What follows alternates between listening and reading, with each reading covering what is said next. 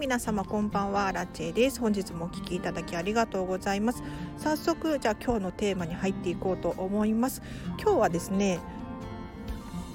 私の友達から実は質問が来てですねこれに答えさせていただこうと思います。で細かいものがごちゃごちゃしてしまうんですけれどどうしたらいいですかっていう質問ですね。でこれについて今日はポイント3つに絞って話をさせていただこうと思います。で私もですね小物関係意外とねごちゃごちゃしちゃうので すごく気持ちがわかるんですよね。というのも、まあ、お家に帰ってきてもう鍵だったりとかあとはスマホとかをこうテーブルの上にねごちゃごちゃって置いちゃうんですけれどあダメダメって思って元の場所にねフックに引っ掛けたりするんですね。で私は見習いこんまり流片付けコンサルタントなのでモニターさんでお片付けのレッスンをすることがあるんですけれど結構ね皆さん同じような感じで悩まれていますね例えばそうだな、まあ、ダイニングテーブルの上だったりとかあとはキッチンカウンターの上だったりとかにどうしても細々としたものが集まってきちゃう、うん、ごちゃごちゃしてきちゃうっていうふうにおっしゃられている方がね多いので詳しく話をさせていただこうと思います。で今日ポイント3つです。まず1つ目があポイントから喋らさせていただきますね。まず1つ目なんですけれど全部ものを出してみよう。でポイント2つ目が何が何個あるのか把握しよう。で最後ポイント3つ目なんですけれど物量を物の物量を減らそうっていう話をさせてください。でまずポイント1つ目なんですけれど全部出してみましょうっていう話ですね。で私の友達からですね兄弟の上の化粧品がわーってなっちゃって大変みたいな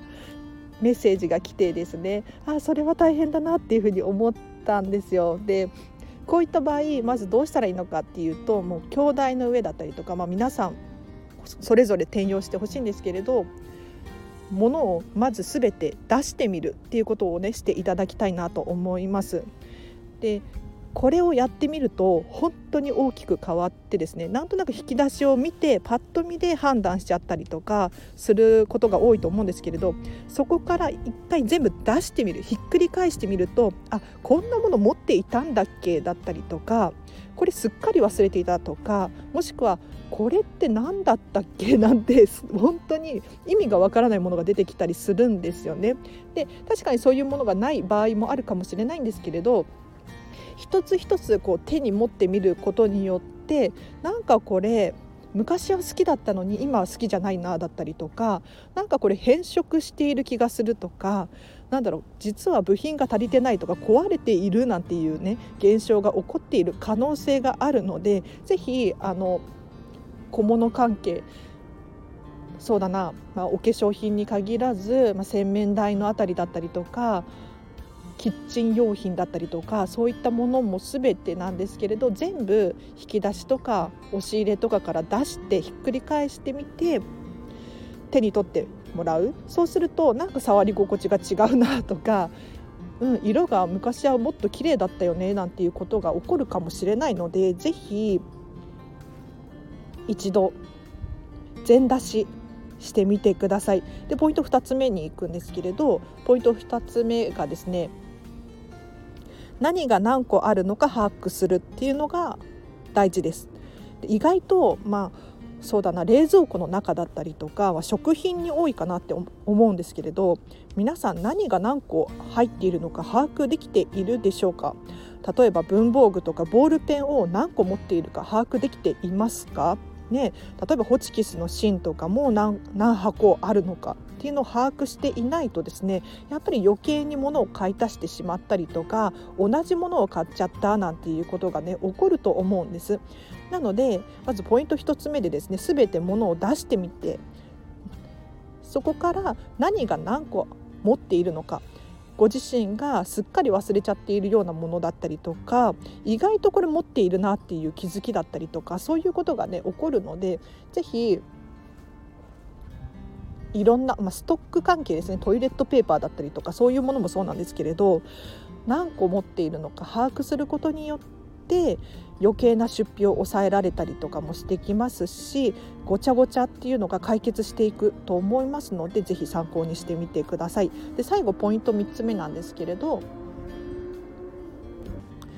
物の物量を減らしましょうっていう話をさせてください。でもこれ本当に重要なんですよ。結局物の物量を減らさないことにはあの何にも解決しないっていうふうに私は思います。というのもじゃあなぜごちゃごちゃするのかっていう話なんですけれど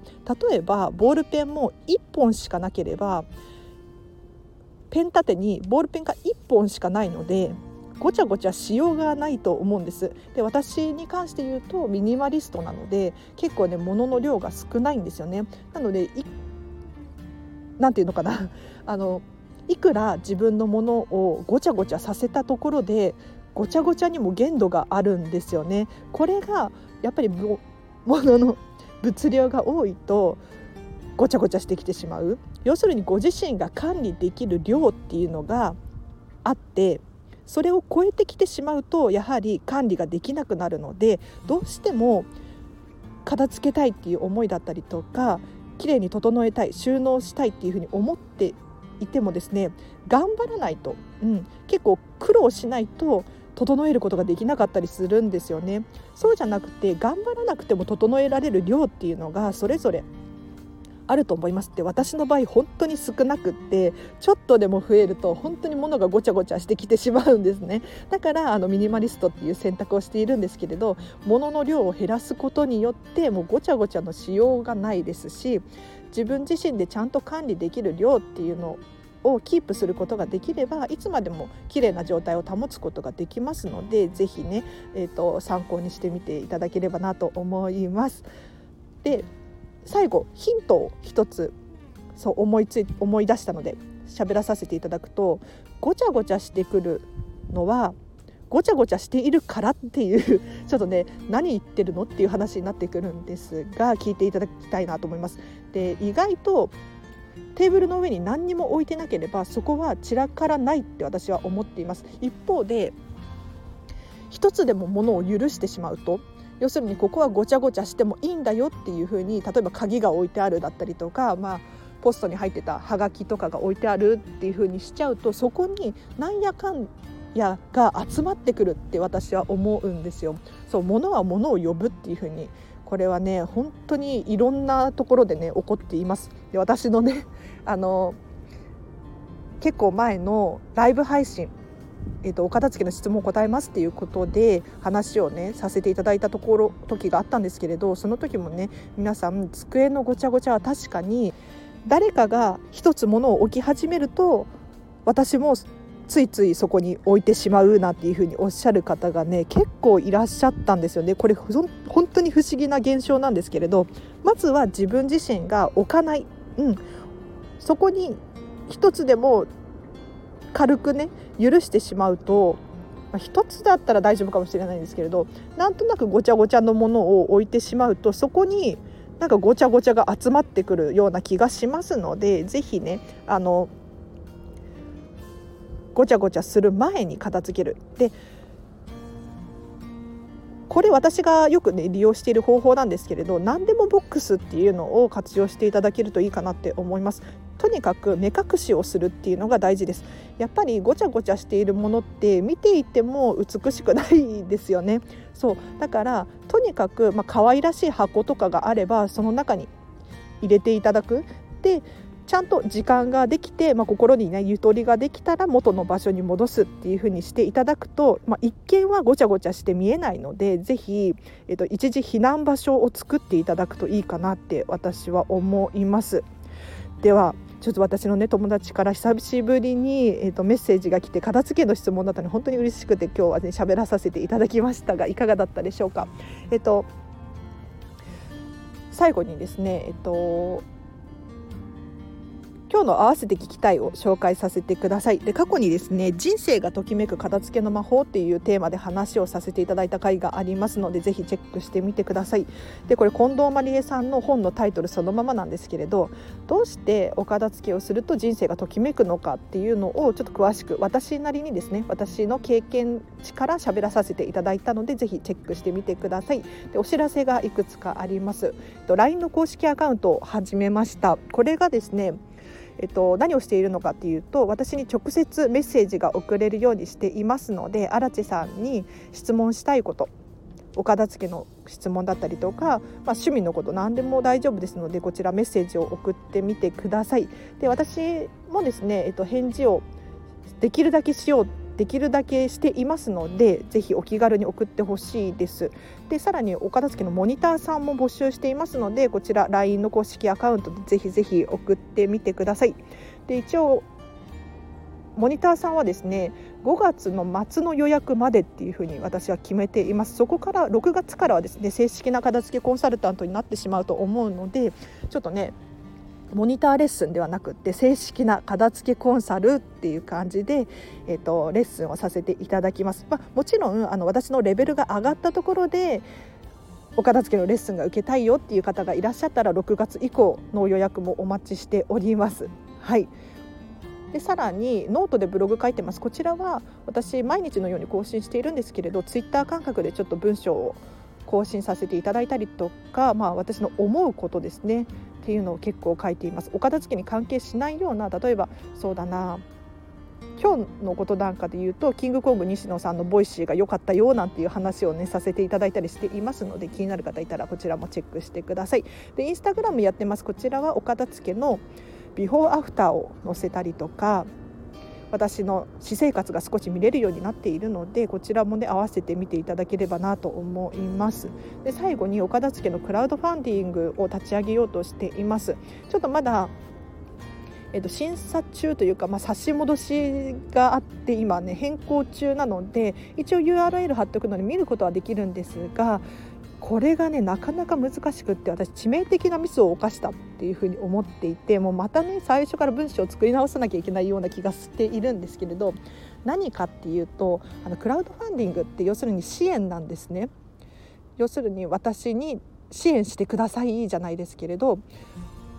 そういった目的でやるんですがやっぱりね助けてほしいだったりとか手伝ってほしいって人に頼むのってなかなか難しくないですか？もう私はですね本当に人に頼るのが苦手すぎるタイプで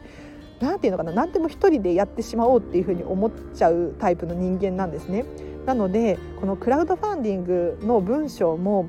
何て言うのかな助けてほしいだったりとか支援してほしいっていう言葉がねあんまりなかったんですね。これって致命的なミスだなって思ってでここでキングコング西野さんの Voicy の話をさせていただくんですが先日の Voicy でですね、えっと、行動経済学の話をされていたんです。で例えばなんですけれど皆さん、えっと、お隣さんのねおじいちゃんおばあちゃんが雪かきが大変だから手伝ってほしいっていうふうに言われたら手伝いに行きますよね。一方で雪かきが時給200円だからやってほしいっていうふうに言われたら時給200円って安すぎるっていうふうに思ったりとかそれだったらやりたくないっていうふうに思ったりしませんか？でもこれってよくよく考えたらおかしな話でおじいちゃんおばあちゃんが手伝ってほしいって言ったら0円でボランティアで雪かきをしたいっていうふうに思うのに時給200円だとお金はもらえるにもかかわらずやりたくないっていうふうに人って思うものなんですよ。これを聞いた時にあ私のクラウドファンディング後者だなっていうふうに思ったんですね要するに、えーと、私はお片付けによって人生がときめくっていう経験をねすごく理解してみんなに広めたいっていうふうに思っているんですだから私のことを支援していただくとみんながときめく人生を送れるって私はね思っているんです。だからやっぱりね支援してほしいというか助けてほしいっていうふうに手伝ってほしいって思っているんですがここをねうまく表現できていなかったなっていうふうに大反省してちょっとこれからまた文章を直します。はい。ここまで聞いていらっしゃる方いらっしゃるかな？すいません。なんか話がだいぶそれちゃったの。ですけれどもうちょっと話を、ね、させていただいてもいいですか？雑談なんですけれどでこのチャンネルは見習いこんまり流片付けコンサルタントである私がですねもっとお片付けがしたくなるそんなメリットや効果について話したりいただいた質問を返させていただいたりしているチャンネルなんですね。で私自身このチャンネルを続けていくにあたってやっぱり主である私リーダーであるっていうのかな？私自身が成長し続けなければならないっていうふうに思っているんです。で成長し続けなければ要するにえっと、このチャンネルを聞いてくださってる方も成長しているのでどんどん追い抜かれていっちゃうというか近づいてきちゃうというかそういうふうに思っているんですねだから主である私がどんどんどんどん挑戦したりとかチャレンジしたりとか失敗してね、えっと、これはこっちの道は良くなかったからあっちに行こうっていうふうに示すことをしないと誰もついてこないんじゃないかなっていうふうに思って続けさせていただいてるんです要するにと、えーと、インプットですねすごく毎日のようにしているんですよ。で今日もう決断を一つしたんですが実はこんまりさんのねこんまりメソッドビジネススクールっていうのが今年のまあ3月から第1期が始まってるんですけれど受講が始まっているんですがこれ何かっていうとこんまりさんのこんまりメソッドを活用してビジネスだったりとか、まあ、組織とか企業向けにですねお片付けのコーチができる、うん、資格なんです。で確かに、えーと、テストを受けたりとか、えーと、しっかり勉強しなければならないので簡単には取得できない資格だと思うんですで半年くらいかかるっていうふうに説明では書かれていましたね。でこれを私は今年の9月第2期のコンマリメソッドビジネススクールを受けようと思っています。で、まあ、人生何が起こるかわからないので、まあ、あくまで予定なんですけれど受けますっていうふうに手を挙げました。でこれをすることによって私はさらに成長することができます要するにこのチャンネルはですね結構えーと、お片付けをすることによって集中力が上がるよう行動力が上がるようなんていう話をねさせていただいてるんですけれどこのコーマリメソッドビジネススクールを受けることによって私自身の生産性も上がるなっていうふうに思いますしさらにこのチャンネルも成長するなっていうふうに思ったんです。でさらにさらに私のこんまり流片付けコンサルタントとしてのキャリアっていうのかなこれも上がるなっていうふうに思ったのでやっぱりね受けるしかないって思ったんですよね。ただこの資格を取得するにもやっぱりねお金がかかるんですよね。うんまあ、もちろんすごくいい勉強なので必要経費だって私は思っているんですがそれでもね私普通に飲食店で働いていて結構経済面でも不安定でっていう話をね毎回のようにここでしゃべらさせていただいてるんですけれどでもね最近気が付いたんですけれど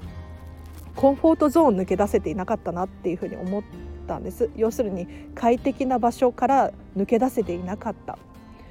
で快適な場所って一体何かっていうと、まあ、いつもと同じ仕事だったりとかいつもと同じお友達だったりとか確かにここってすごく居心地がいいんですけれど同じことばっかりなので新しい学びっていうのはなかなかないんですよね。なので新しいことを学びたい時とか成長したいっていうふうに思った時はですねこのコンフォートゾーンをやっぱり抜け出さなければならないんですよ。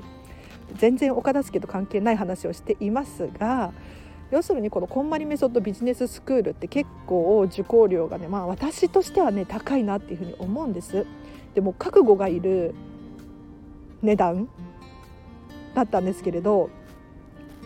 あえてそこをね手を挙げることによっても私自身の覚悟が決まりますし、うん、ここで手を挙げることによって何て言うのかな他の人と差をつけることができるなって思えたんです。なので、ね、やっぱり挑戦してみようかなって思います。だからやっぱりねクラウドファンディング頑張ります。もう本当にときめく人生を送る人が増えてほしいしそういう人と一緒に楽しく私は過ごしていきたいなって思っているんですよ。でこのチャンネルを聞いてくださってる方の中にもねやっぱりこんまりさんが気になるだったりとかときめく人生を送りたいっていうふうに思ってらっしゃる方がねいらっしゃると思うんですよ。で私はそれは本当に実現可能だって思っていますのでこのチャンネルを聞くだけでどんどんときめく人が増えるみたいなねことをしていきたいなと思ってるんですよ。なので今後もねぜひぜひ私の活動にご期待いただければなと思います。でぜひクラウドファンディングをねチェックしてみてください。あの支援っていうふうに言っていますが、まあ、私のホームページみたいな感覚でご利用いただければなと思います。で結構まだモニターえっ、ー、と見習い期間中なのでお得な値段設定にしてありますのでぜひぜひ支援してください。で私のねこのビジネススクールコンバリメソッドビジネススクールを受けるためにも支援していただけると本当に励みになります。ということで今日はここまでにします皆さん今日は一日どんな一日だったでしょうか？私はですね普通に今日は飲食店の仕事をしていたんですけれどとてもねそれも楽しくて好きなんですよね。そう。なので一つ今日は決断をしたっていうのとお片付け、うん、今日もねこのチャンネルを更新できたっていう喜びとっていうのがありますね。なので皆さんも今日一日ハッピーだったことがねいくつかあるかと思うんですけれどそういうことを思い出していただいてまた明日もハッピーに一日を過ごしましょう。ではあらちでした。最後まで聞いてくださってありがとうございます。では明日も頑張りましょう。バイバイ。